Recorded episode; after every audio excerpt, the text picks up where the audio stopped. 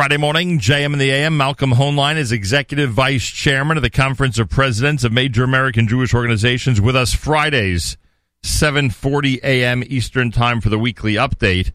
Uh, we will not have a weekly update next week. That'll be Chol Hamoed, but please God, two weeks from today on October the 1st, we will reconvene. Keep that in your handy weekly update schedule. Mr. Hoenlein, a, a Gemar Tov, and welcome back to JM and the AM. Gemar Tov, good to be with you. Hopefully, everybody feels was well over the fast and uh, feels strong and strengthened by their experience of uh, tshuva and uh, davening. Yeah, let's hope so. I think that uh, we, as a collective worldwide community, could certainly use a uh, little bit of a uh, spiritual refresher, to say the least. And speaking of the worldwide Jewish community, what was your reaction, and what do you know about? The planned attack by Syrian terrorists in a shul in Hagen, Germany yesterday? Well, it's certainly very worrisome. The police acted preemptively, and they did. Um, they had to cancel the planned davening at the shul, but um, you know it's a small community, and there were four uh, terrorists who were who were captured, and uh, we will find out much more, I'm sure, in the coming days. And this is a reminder that, um, I mean, obviously, you've always been emphasizing that we have to secure our synagogues and schools, obviously, any noticeable Jewish institution. Uh, but for those who sometimes find themselves getting lulled into a sense of security, maybe this will be a reminder that we need to be as diligent as possible. And this is not the only incident. We've had reports of uh, vandalism and other incidents before uh, Rosh Hashanah Yom Kippur, which is always uh, when we usually see an uptick of some kind. Uh, and uh, in this case, they found out because a young kid, a 16 year old, uh, said something online on an online chat that he was planning an attack on a synagogue, and uh, with that they detained him and then others uh, who were in the western city of uh, Hagen. Right. The the um, but we've seen many other uh, incidents uh, planned and and uh, thank God very few executed in recent weeks so people should be on the alert, not just on the Yom Tovim. This is a constant requirement today, unfortunately. But but hello. This, oh, there you hello? are. I'm yeah, sorry. Now we got but the statistics uh, speak for themselves, and nobody should, um, you know, take it for granted anymore. By the way, unrelated because obviously it's not a terror situation. At least I hope. Uh, but I'm I'm curious because you you always hear from communities around the world that are going through different types of situations. They they reach out in, in hopes, frankly, that you could be helpful to them. But when it comes to Australia, I mean, they're far away, and I don't know what your relationship is with the community. I know that over uh, the last few weeks, there have been clashes between the uh, uh, noticeably Orthodox community members and the military and police in um, in major cities in Australia because of the effort to get to shul and have uh, have a minyan, have you know public davening uh, in a synagogue atmosphere. I don't know what happened on Yom Kippur, but we certainly saw some of the videos of what was going on on Rosh Hashanah. Are you hearing from that community at all? Because if there's a community, it seems, or a country uh, whose citizens have a right to protest the way things are being handled 18 months later, it's the people in Australia. So I am very familiar with the situation. I have a cousin in Melbourne, and I hear regularly from him, but also from others in the community because there have been uh, a number of incidents. One that was an engagement party that got went viral during a lockdown and became the reason why they instituted another lockdown, which obviously stoked a lot of anti-Semitism. And then there was another picture of a wedding, and uh, you know these things can't be kept quiet. And it, I think Australia is in the seventh lockdown uh, and they act very decisively and have kept people open for most most of the year last year uh, in lockdown situations. So the violations have become uh, really a springboard for a lot of anti-Semitic stuff. Uh, now there's, uh, the shuls are were banned from holding any kind of uh, service. I think more than a couple people gathering, and so there were illegal um, gatherings held, and the police raided one. That's the one you're referring to and it uh, led to confrontation, people escaping over rooftops, and all sorts of things that uh, took place. So it's any idea what happened yesterday? I, I haven't heard yet about yesterday because they're 14 hours ahead uh, generally. So it's. I wonder. I, I wonder if they, arrangements to talk to them. I wonder if they allowed a minyan in a shul for Yom Kippur. It's very possible they didn't. I think they, they as far as I remember, they were banning uh, gatherings. Um, maybe in people's homes or things like that took place, but yeah, that's uh, not. I don't know if it's even if it's uh, by ex- exception or they just uh, circuit the um, the law. So as bad as well, bad is the, you know a relative term, but as bad in quotation marks as we have it here, even for those who are not in Texas and Florida, um, nonetheless, it could be a lot worse if we see what's going on in different parts of the world. I mean, you know, for us, uh, and again, I know for certain industries this is not the case. People who are restaurateurs, people who are in the travel industry, obviously still have face a major challenge 18 months later. But generally, as a community, even in New York and California and other places that have had greater crackdowns, uh, we're still at least able to gather to worship and essentially, basically, hold our events. We are. If you remember, we went through it last Rosh Hashanah with people moving outdoors, and right. still I know a lot of services were held outdoors. Uh, or on, in tents and other facilities, and um, some schools tried to institute distance seating. It's very hard to do. It's very hard to implement, and people, you know, after all this time, want to get together. They want to come together in, for tefillah, for the commu- sense of community. And uh, I understand the frustration, but you know the laws in in many countries. Uh, Australia is an island. They feel themselves, you know, endangered, and and their level of uh, inoculation was very low for a long time. It's now starting to catch up, mm. and I guess that that will relieve some of the pressure. But when uh, people, when there were very uh, small percentages that were inoculated, it puts the governments under pressure, and as an island, they feel particularly vulnerable. Yeah, I hear that. By the way, while while we're on the subject of COVID, have you heard anything about Yom Kippur in Israel? Has anybody uh, reported to you about? I, I, assume they also had a lot of outdoor uh, services. I guess if if people were. It trying. was an amazing manifestation, which I learned of during the night. Um, that young people organized in Dizengoff, Dizengoff Square in Tel Aviv a massive uh, davening on the first night. Mm. Kol Nidre. I don't have all the details, but people told me they couldn't get you couldn't get near the area. That the turnout was was huge, um, I don't think it would meet most people's standards, but it was uh, the, nonetheless, I think, a very insignificant event. Uh, Israel still has restrictions in place, but as you know, they're doing the third, uh, the booster shot very widely, right. and um, still in some places have restrictions, and unfortunately, the numbers still remain relatively high. Now here's the rumor, and I know that you know you don't always like commenting on rumors, but the rumor is I never do. the rumor is that in October, once Yontif ends, and in Israel, I remind everybody that Yontif will be over. The last day will be September the 28th. Uh, that once Yontif ends for the month of October, they're going to revert back to the system uh, that we were told about in July, which would not require quarantine, but would require PCR tests, or logical tests once you landed, all that stuff. Uh, and groups would have a, a much uh, a much more liberal policy in terms of getting in as compared to individuals who want to go to a simcha, etc. Uh, have you heard that we're going to re- revert to pre-summer conditions in Israel? They did announce that they would allow people in, and that, uh, but it's been a very confused picture. Yep. So I think people have to check because, for instance, yesterday they suspended uh, the review of any documents for people to be admitted for at least two weeks till after the Yom Tovim. They said they can't handle it, et cetera, and there's a mm-hmm. backlog. So they're not reviewing any of the applications for people to visit uh, from abroad. Although many people or some people seem to have gotten in for Yom Kippur, for Rosh Hashanah or Yom Kippur more more so for Sukkot in the last couple of days uh, because of the groups arrangement that groups would get permission.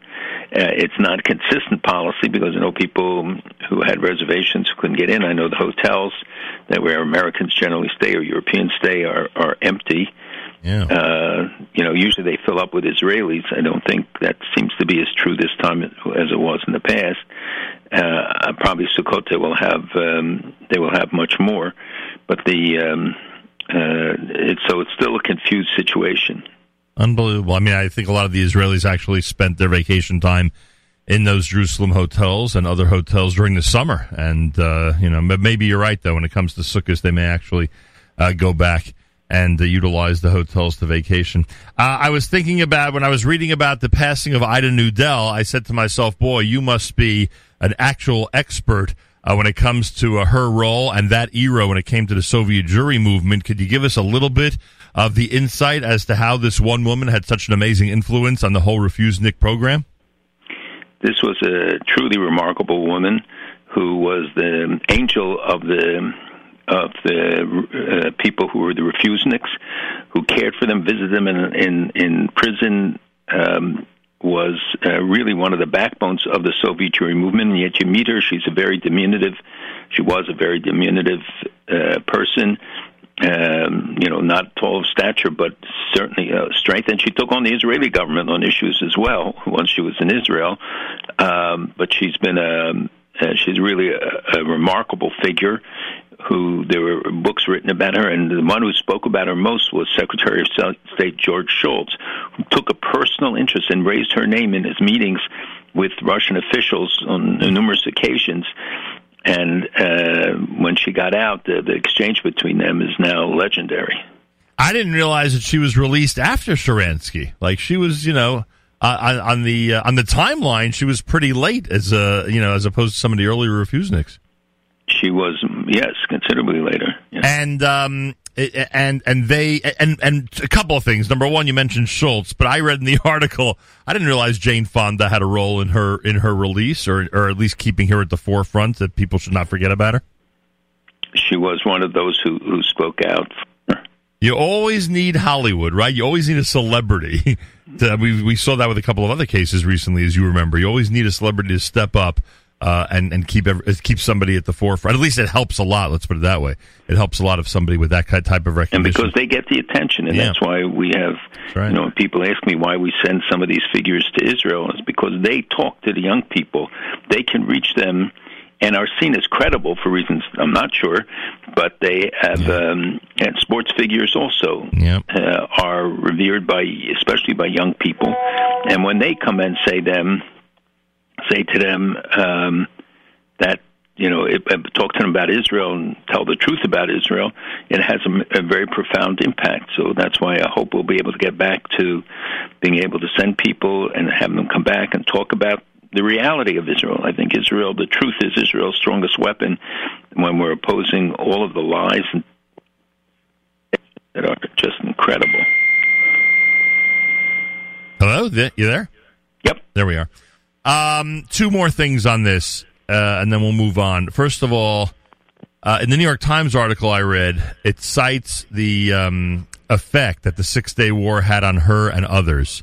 And it's always the demarcation, it's always the historical episode that everyone points to uh, when it comes to uh, giving everybody in Russia at the time behind the Iron Curtain some type of longing or extra longing uh, for the Holy Land. So I think that's important to uh, to point out, and I'm sure you heard that from God knows how many refuseniks who you met in the aftermath of their release that the Six Day War was so significant.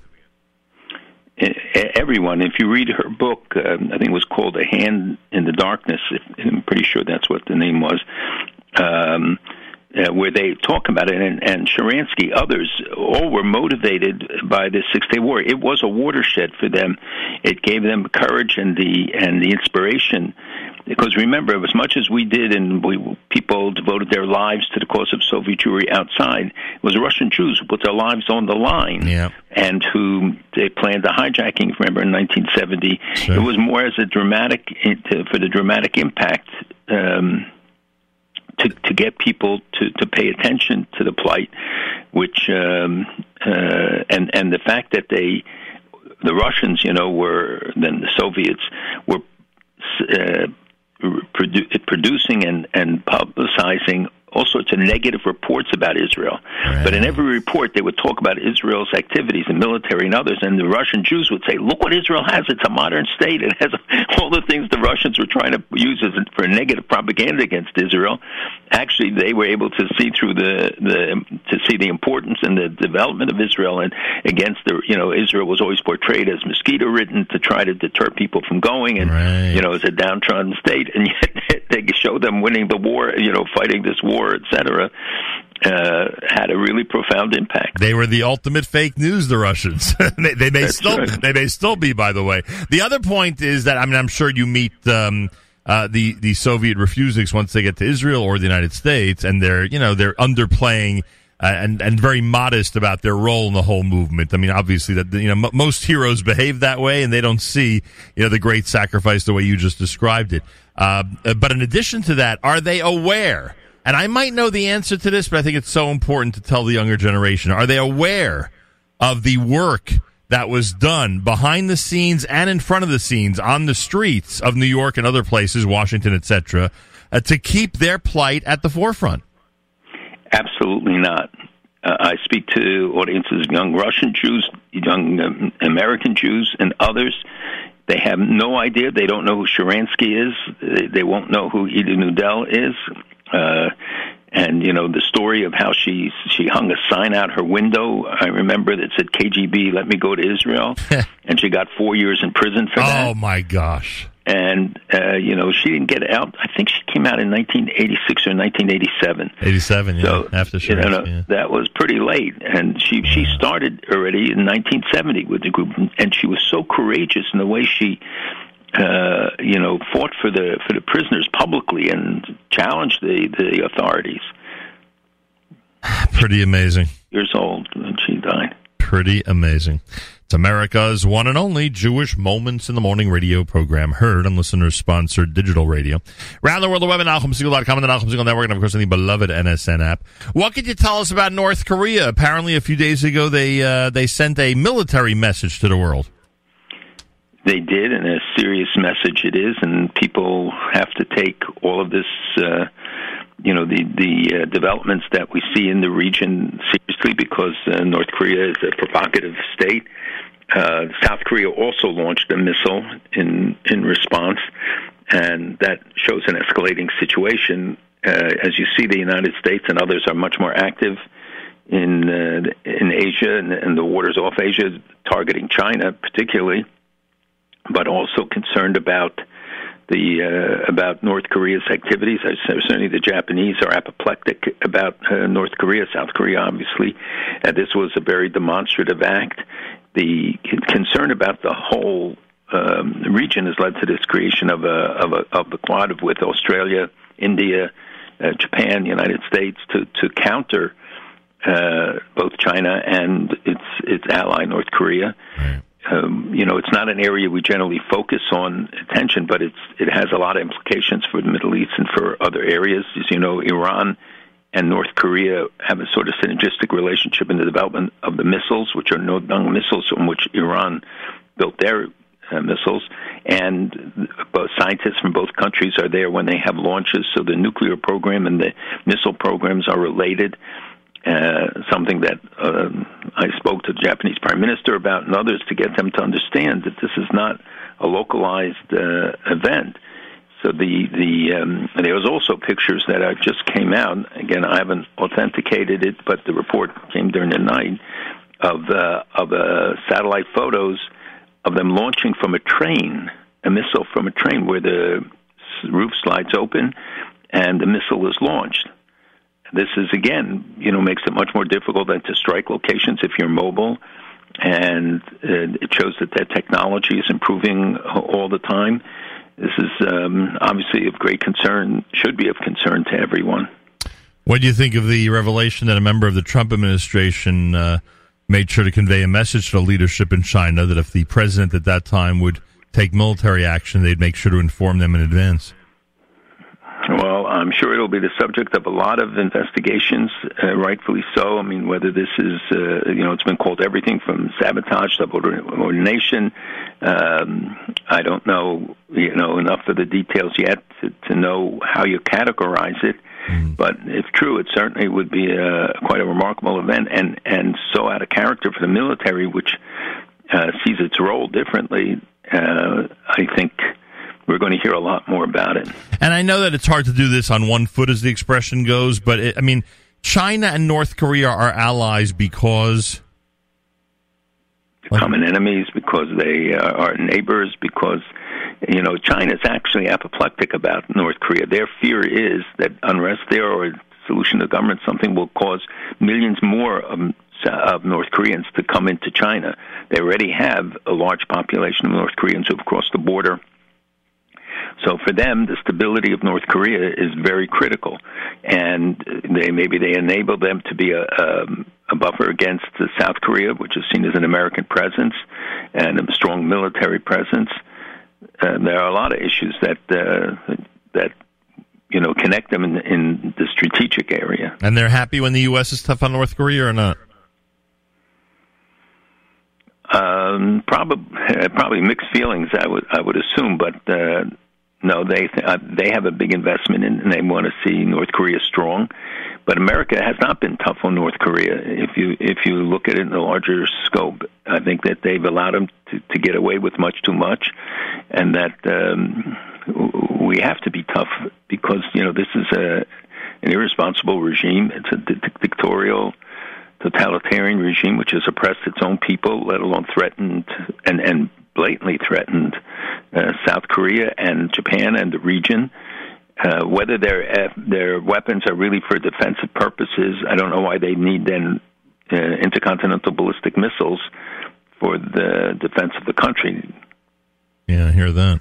Uh, is the uh, Gilboa prison break story over? And uh, if it is, are there going to be repercussions from that episode down the line? There will be repercussions for a long time. It's, it's not over at all, and it's going to be a political issue. It'll be a you know a share the blame uh, contest about uh, blaming previous administrations. This administration, how is it possible that that everybody was asleep? You know, this either a confluence of of errors and um, circumstances that were really remarkable. Uh, yeah, when I asked if it's over, meaning meaning they've all been apprehended, right? I have not point? seen that the last two were. Oh, that didn't, they were not. I didn't realize that. Okay, I didn't realize that. And they were, they, as a Erev Yontif, they weren't. Oh, and um, uh, so the that, that issue is certainly not over. But I thought you meant the ramifications yeah. for the country, which is something many Israelis are asking. Uh, you know, the potential danger of this is, was immense, it, but you know, Israeli Arabs and Palestinians in Jenin refused to give these guys uh, food and water, and eventually turned some of them in, gave the information as to how to track them.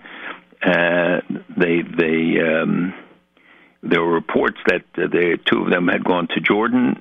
We don't know that that's true, but uh, there are a lot of efforts. Obviously, it's an all-out search to, to find them because they can. They're going to try to cross to Gaza. They might have. There was a um, report of a guy crossing into Lebanon. So mm-hmm. Israel actually crossed the border into Lebanon, and they shot flares, and they were uh, in searching for for them, but did not find any anybody. Yeah, two are still on the lam, as they say. I didn't realize that, and uh, must be frightening for people. Two on the camel, I think. nice uh, activity on both of Israel. Israel has more than two borders, but two borders that I have in mind. Uh, so people don't realize, and uh, unless you're following the news really closely, that along the Gaza border there are these um, uh, balloons, the fiery uh, incendiary items still coming over. Uh, plus, there's activity where Israel feels the need to respond both to that and to missiles that are being fired. Have the last few days been quiet on the Gaza border or not? No, the situation there is very escalated. Uh, there had been thought that there would be uh, much more additional action from the, uh, along the Gaza border. Israel has uh, reinforced their presence there. The, they fight uh, on the numerous um, battles. One is these balloons, which people right. don't take seriously. That they cause immense damage. Uh, they set fires. They land in schools. They, they, they some of them have IEDs improvised devices, you know, explosive devices. Mm-hmm. So they are a serious matter. Number two, you have riots along the border and sometimes live fire. And as you know, one guard was killed.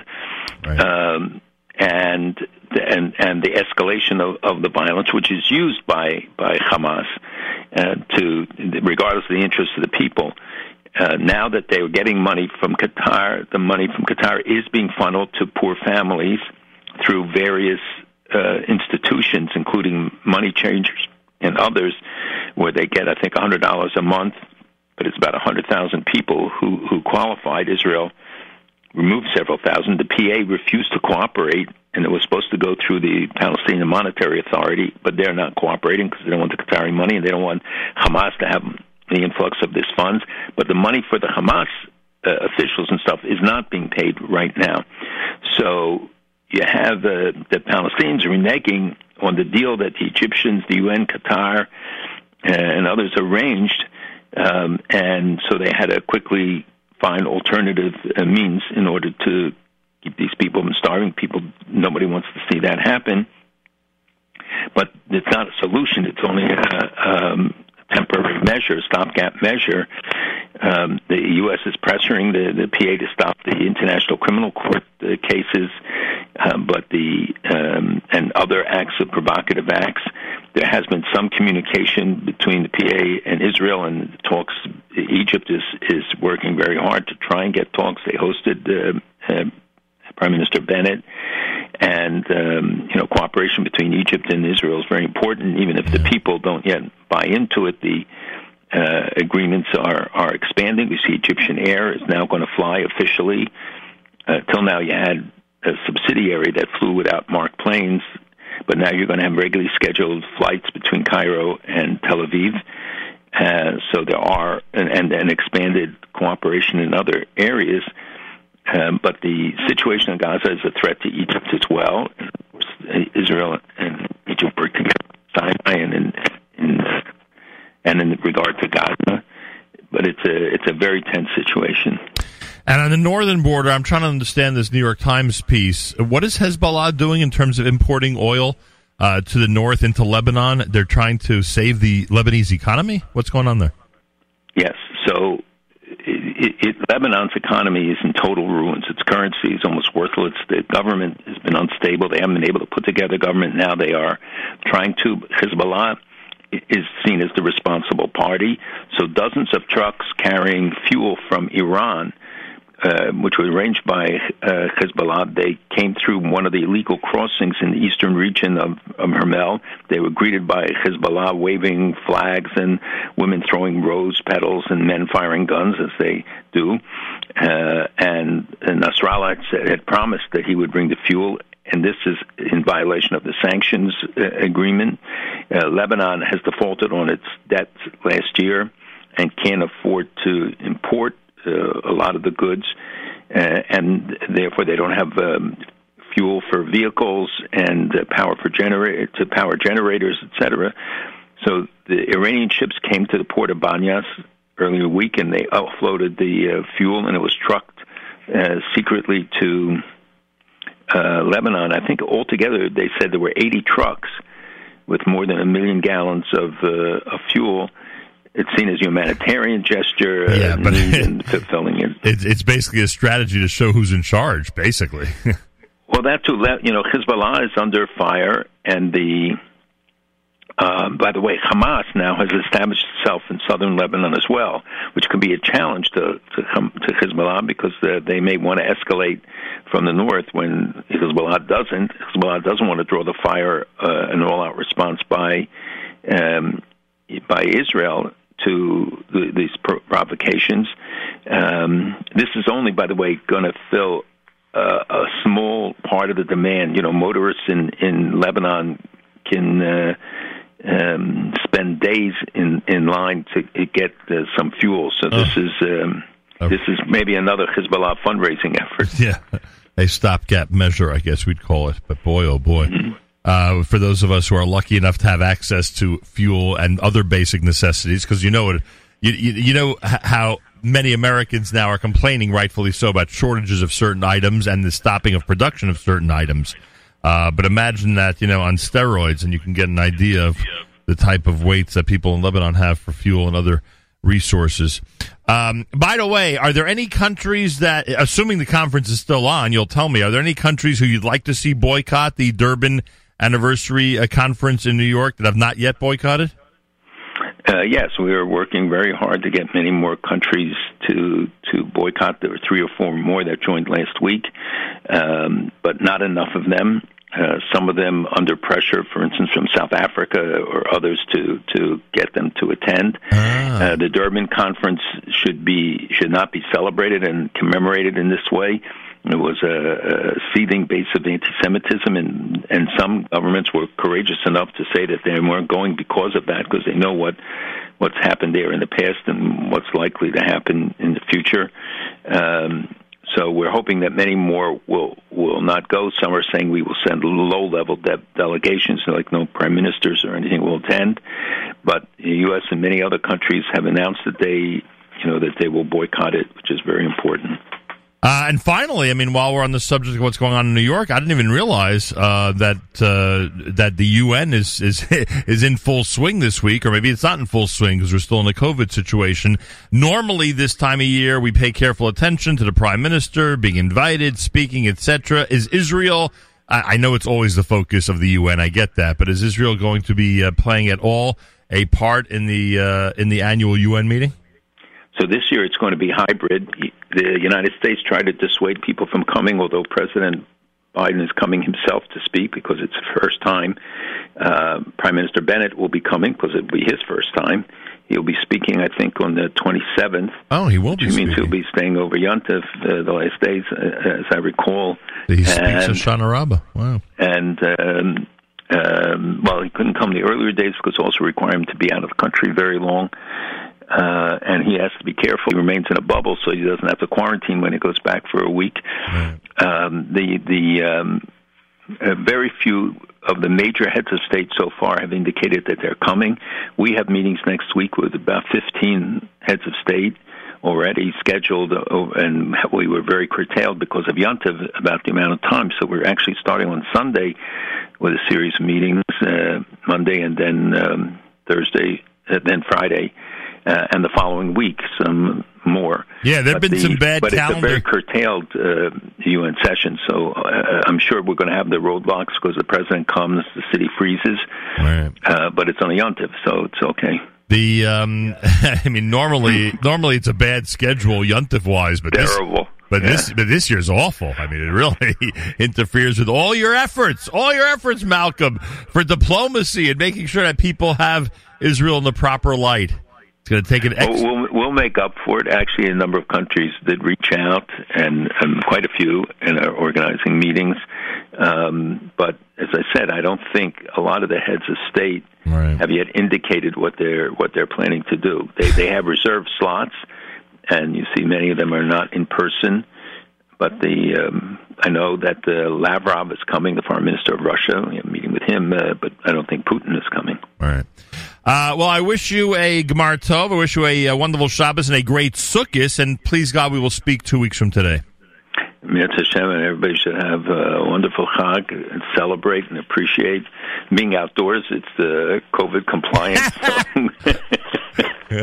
you know that was that's all planned as, as they know. Of course, part of the plot. That's why the okay, that's, well. why, that's, why COVID started a half a year before that. Make sure. Yeah we had everything we needed when it came to the fall Yuntif season. Uh, Malcolm Hoenlein is executive vice chairman of the Conference of Presidents of Major American Jewish Organizations. Fridays, 7:40 a.m. Eastern Time here at JM in the AM.